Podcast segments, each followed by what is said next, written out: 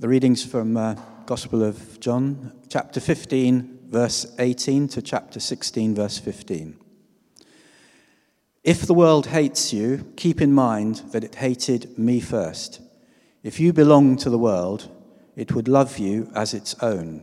As it is, you do not belong to the world, but I have chosen you out of the world. That is why the world hates you. Remember what I told you a servant is not greater than his master. If they persecuted me, they will persecute you also. If they obeyed my teaching, they will obey yours also. They will treat you this way because of my name, for they do not know the one who sent me. If I had not come and spoken to them, they would not be guilty of sin. But now they have no excuse for their sin. Whoever hates me hates my Father as well. If I had not done among them the works no one else did, they would not be guilty of sin. As it is, they have seen, and yet they have hated both me and my Father. But this is to fulfill what is written in their law they hated me without reason. When the advocate comes, whom I will send to you from the Father, the Spirit of truth who goes out from the Father, he will testify about me, and you also must testify, for you have been with me from the beginning.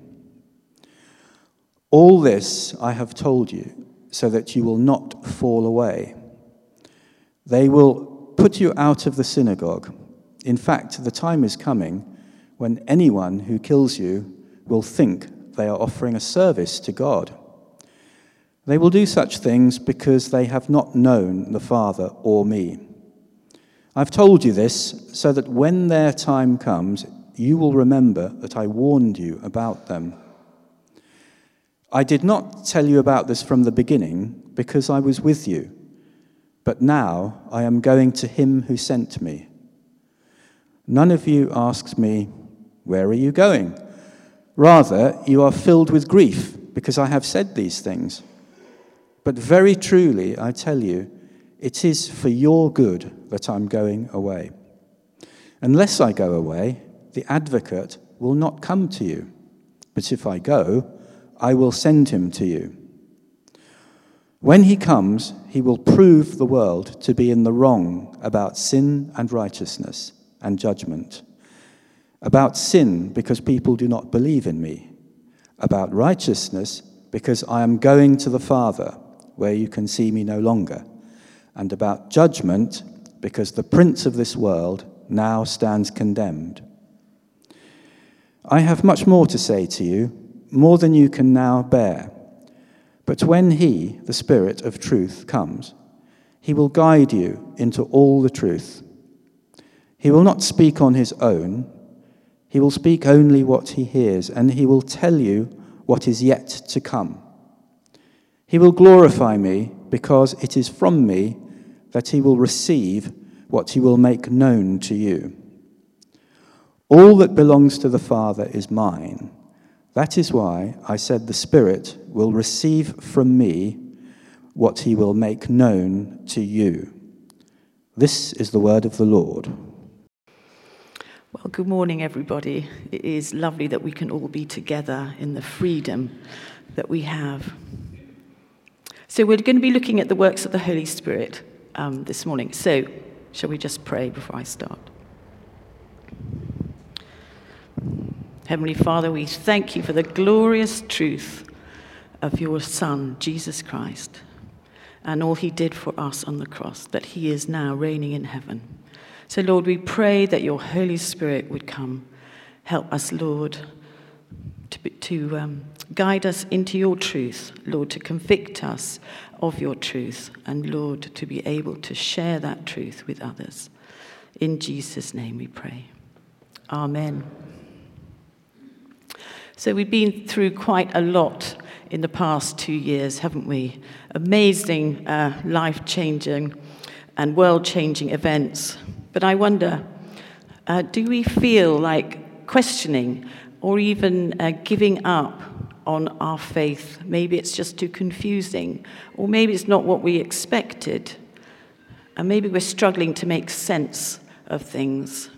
Or maybe we know people like that uh, who want to move on because God doesn't really make sense to them anymore. Well, we're looking in this passage um, that Jesus is with disciples, and actually they're celebrating the feast of Passover together. But Jesus has a lot to tell them. And now there is this real change in atmosphere, and Jesus getting really serious and actually very alarming in uh, what, how he's talking about the future. And in verse 4, it tells us that Jesus hadn't really told them um, everything the truth at the beginning because they'd had to get to know him and to befriend him and to love him and feel their love, his love for, for them. Because Jesus had opened their eyes to these amazing new experiences and his power and his provision. And he was the one who'd healed the sick and walked on the water and preached with this amazing authority. And there had been opposition to Jesus, but it was really directed to him. And so, okay, he was quite difficult to understand at times, but, you know, they really felt safe with him. But then in verse 6, we're told that they were filled with grief because Jesus warns them that he's going away. And, and typically self centered as they are, as we are, they were really more concerned about not being, with Jesus not being there for them, than really understanding where he was going, because it was really shocking news, and that the road ahead was about to get brutally hard, and that he wouldn't be there with him, with them, to steer them through.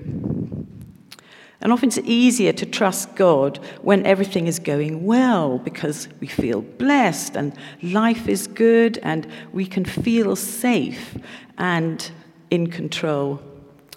Because the disciples hadn't really understood his warnings about the fact he was going to die at the hands of the Jews and the Romans.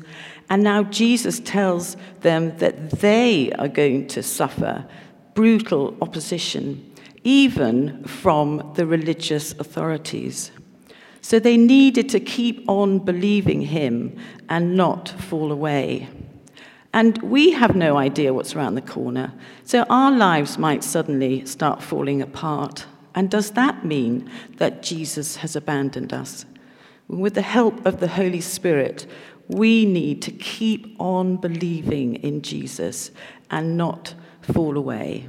And that can be really hard and ongoing and can take quite a lot of time to process. So, by way of comfort and encouragement, Jesus explains to them the work of the Holy Spirit. So, Jesus needs to go in order to send the Holy Spirit.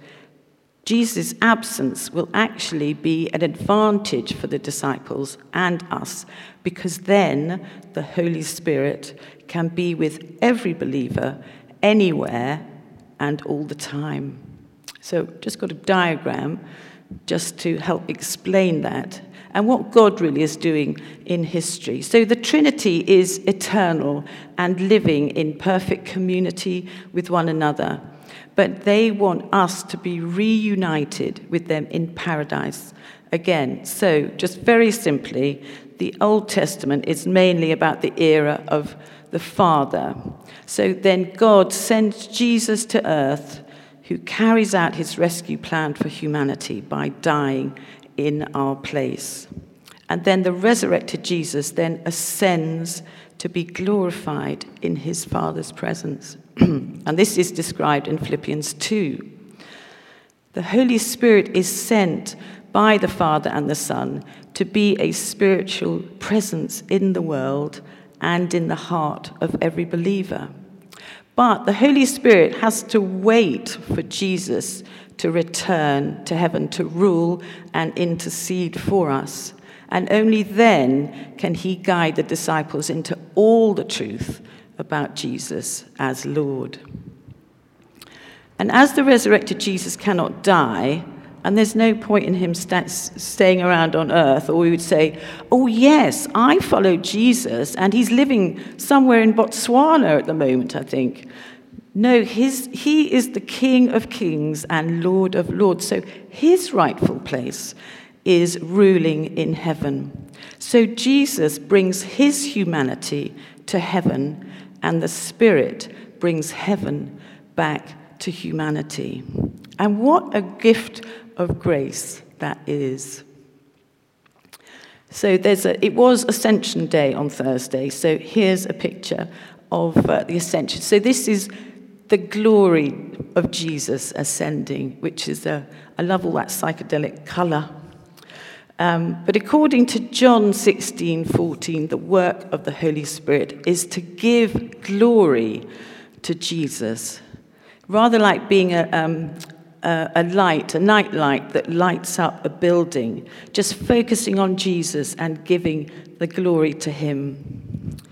And glory can have various meanings, but it can describe the splendor and the holiness and the majesty of God and His importance, His greatness, His power, and how worthy He is.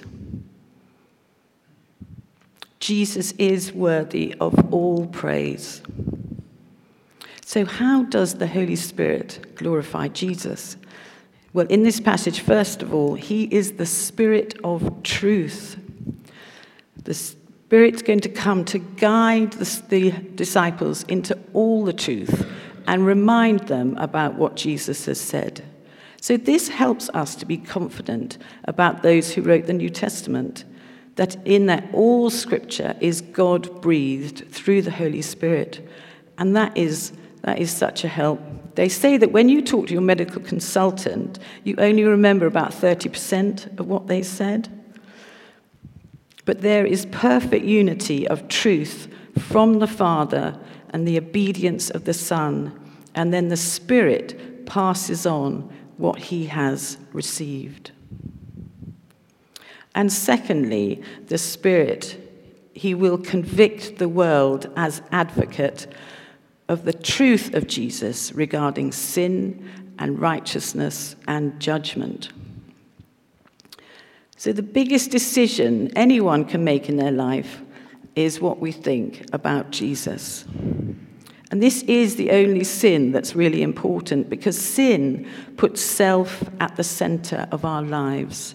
And we refuse then to yield to Jesus. And it is only the Holy Spirit working in our hearts and the hearts of others that convicts us of our need for Christ. So the Holy Spirit convicts us about righteousness, but Jesus is the only one who's led a perfect life and is totally righteous and worthy of heaven because the bar is 100%. Because people might think that righteousness is really respectability, you know, being a decent sort. And we probably all know people who are kinder or more generous or more concerned with justice than we are. But it's only Jesus who is righteous enough in God's sight. And then there's the conviction of judgment that, that leads on from that because the Jews judged Jesus to be worthy of death and they had him crucified. But actually, it was Satan who was judged on the cross because Satan has no hold on Jesus because he was totally righteous. He is judged by the obedience of Jesus. And Satan will finally be driven out at the last judgment, which will be a time of great joy, because isn't he wreaking havoc in our world at the moment? And thirdly, the Holy Spirit will convict people by testifying about Jesus. But they, also, the disciples must testify as eyewitnesses of Jesus, as they did with great boldness when the Holy Spirit came at Pentecost. We'll be looking at that next week. So the Holy Spirit partners with us and sometimes works uh, despite us in the hearts of people. I remember going to Christian talk, which I thought was so dull and boring.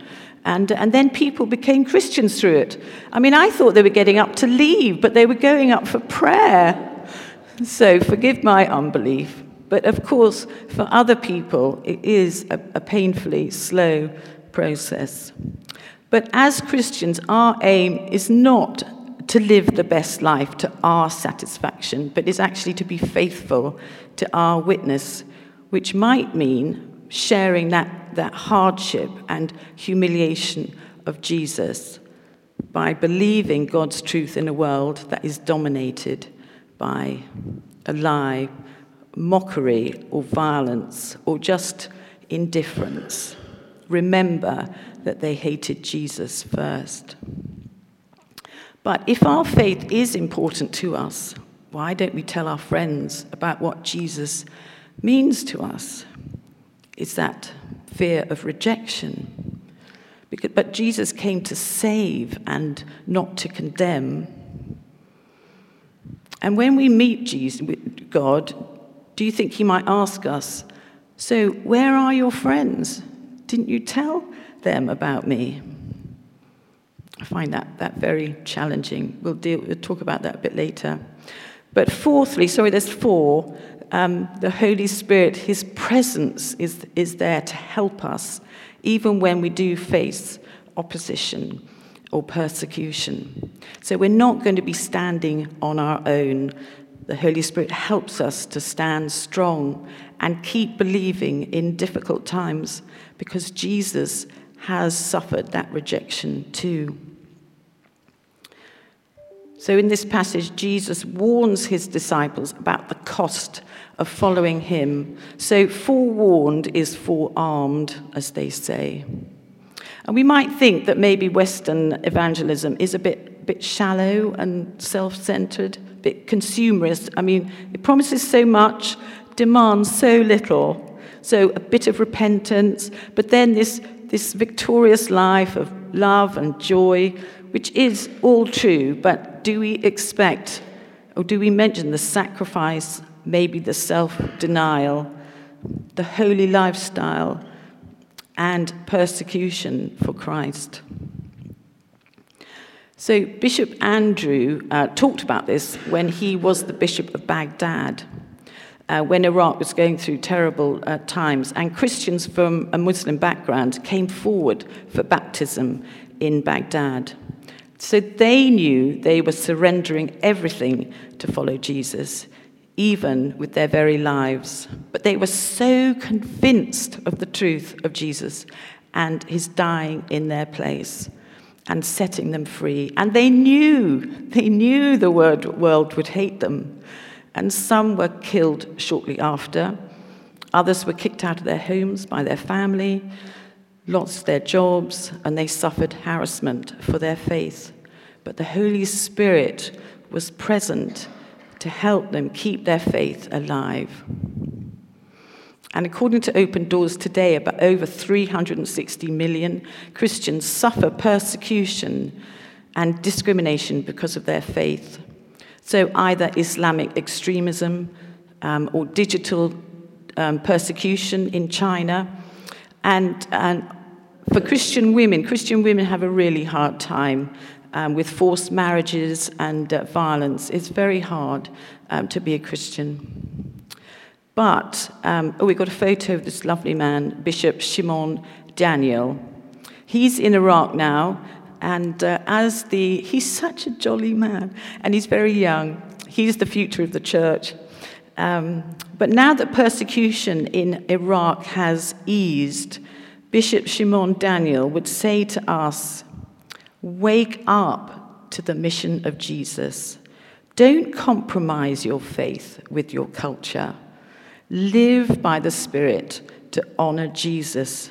And despite the hardships which they expect, you just keep on believing and see God working in that place. And he said, think about becoming centers of hope to care for people's needs and see what difference Jesus makes in the neighborhood, despite the opposition. So, John Powell, John, where are you? Great. You're going to be commissioned as a street pastor. And that is what you are going to be doing, being the difference that Jesus can make in the neighborhood, surrounded by prayer and living the mission of Jesus by caring for others. And I hope that you will be able to speak the truth of Jesus into people's hearts when they ask you why you are a street pastor. And I pray that we'll all be able to tell our story of Jesus to those around us with the guidance and the power of the Holy Spirit. However, there is a challenge. So there is such a challenge, isn't there? 2 Timothy 3:12 says that Everyone who desires to live a godly life will be persecuted. To be loved by the world will take compromise. And if we are loved by the world, do they know who we really are and what knowing Christ means? Uh, if you're a people pleaser, like I am, it's really hard. I don't want to say anything that would offend or invite criticism. But because really, I want to be loved by God and by the world. But actually, that makes us into rather grey people rather than the colourful people that God made us to be. And if we try too hard to be liked, then we're not really equipped to know how to deal and respond when opposition inevitably comes. So, if the world is in the wrong about Jesus, let us work on being authentic God pleasers rather than people pleasers. And that is the work of the Holy Spirit, who lives in our hearts and is a constant presence to guide us into God's truth, to honor Jesus as the key to our redemption, and to help us to witness to others. Because God has given us so many benefits to focus on because He loves us. He doesn't leave us on our own. He just he pours his love out to us through the Holy Spirit. So we don't need to give up on God when things go wrong. We can expect things to go wrong and know that God works with us through them. We can keep on trusting and depending on him even through those hard times. So, are we going to get, seek God's people's approval, or are we ready to be God pleasers, whatever the cost? So, let us pray.